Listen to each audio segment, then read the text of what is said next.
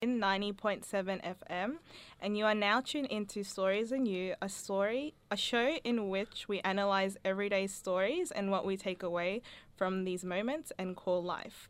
I'm your host, Eunice, and I'm here with Evram. Hi guys, this is Evram here. Unfortunately, our co-host James couldn't join us today, but that's all right though. The show will go on. Yeah. How you been, Eunice? I've been very well, thank you. How are you? I'm pretty good. Um, we have a pretty had a question for us today. I did. So to start off the show, we're gonna start off a little bit differently. And my question was, when was the last time somebody you didn't know made your day, and how did this change the course of your day? Uh, so this question for me. That's a question for you. um, I actually had a pretty, I had a nice experience the other day where I was coming home after uni, and um, I saw a woman and she was like, um, you know, she was asking for some change. I had a um, bit of change on me, so I um, passed them on to her, and I actually sat down next to her, and she was reading a book.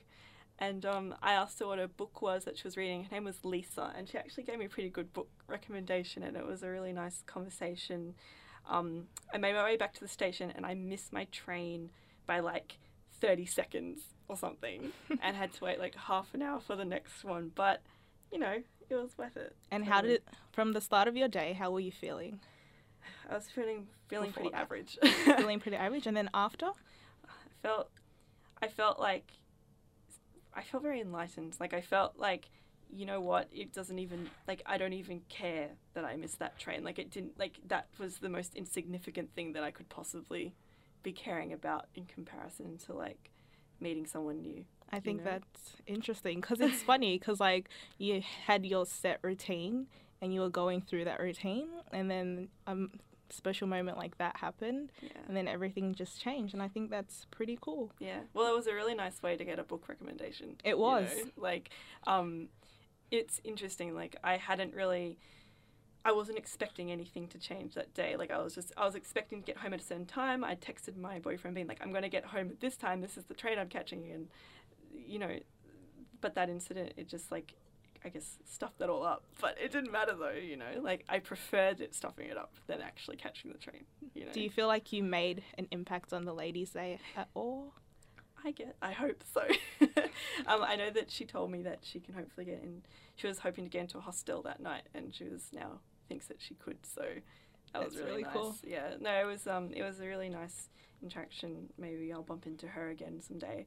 Um, have you had any experiences this week, Eunice? Um, this morning, so I was going about my normal Saturday routine, and um, yeah, I got to the station. I went to put money on my Myki, and there was a couple next to me. They were, they weren't. I'm guessing they weren't familiar with Mykis, so they were kind of just like watching me. Like I could see them like Like trying to decipher how you do a Myki. yeah, like I Yeah. could see them like in my vision. And then um yeah, I turned to them and they were like struggling to put the money on and I'm like, "Oh, just, you know, you can click the first one." And they just like laughed and they're like, "Oh, thank you, thank you." And then yeah, I just went about the rest of my like train trip going there and getting on the train. And I just thought like I probably like made their day. They probably were like, "Oh, you know, someone's so nice." Probably Aw. just like Well, helped it's us like out. now they knew what. No, like actually having someone assist you with something makes such a big difference. Like, Exactly. it's such a. Um, I had like a sort of similar experience at a train station where, um, the man a man had come and he'd opened up the Myki machine because he was like fixing it or something because it was broken, and I turned up and I saw it and I was like, oh, this has happened before. I'll deal with it. And like as far as I know. If you take a like this is my experience, you take a photo of the machine like being The Myki repaired, machine? the Myki machine, because like there was this older couple with me, and they were like, "What are we gonna do if ticket inspectors?"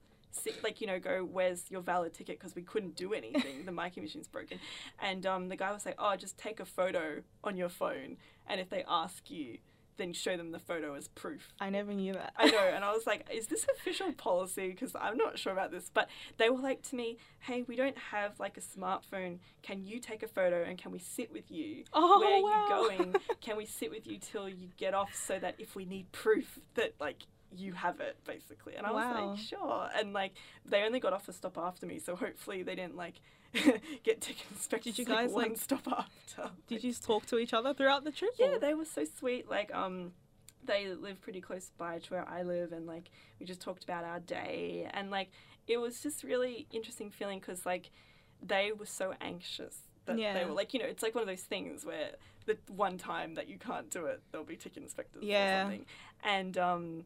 They were just so anxious, and they were like, the old lady. She kept saying to me, "She's like, oh, I'm so happy that we have you. Thank you, thank you, thank you." And I'm like, "I took a photo. It's it's all right. Like, you know, not Wow. a big deal." But they it brought them so much, um, brought them so much comfort just to have someone there to talk to Yeah. and to know that like that because they wouldn't have had any sense of security because Yeah. they didn't have any way to take a photo. So I like that. know? That's really cool. So, all of this brings me to our topic today, which is plots.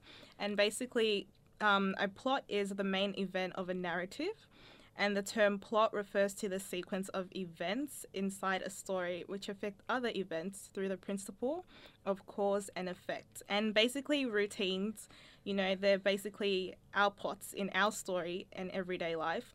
And when something unexpected happens like that, which Evram just talked about, you know, it's kind of like the climax of our story for the day. And I thought that was really cool. I, I love the way that you phrased it, Eunice. Like, I just thought that that was I honestly it's so insightful. Like it's a really nice way to put it to say because like you're right, you have a routine.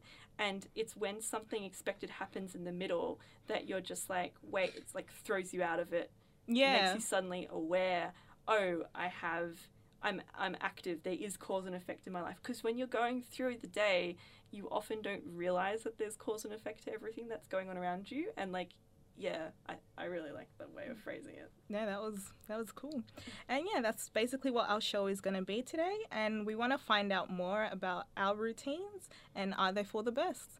So you're listening to SYN 90.7 FM and the song we're about to play for you today is Do You Remember the Time by Michael Jackson.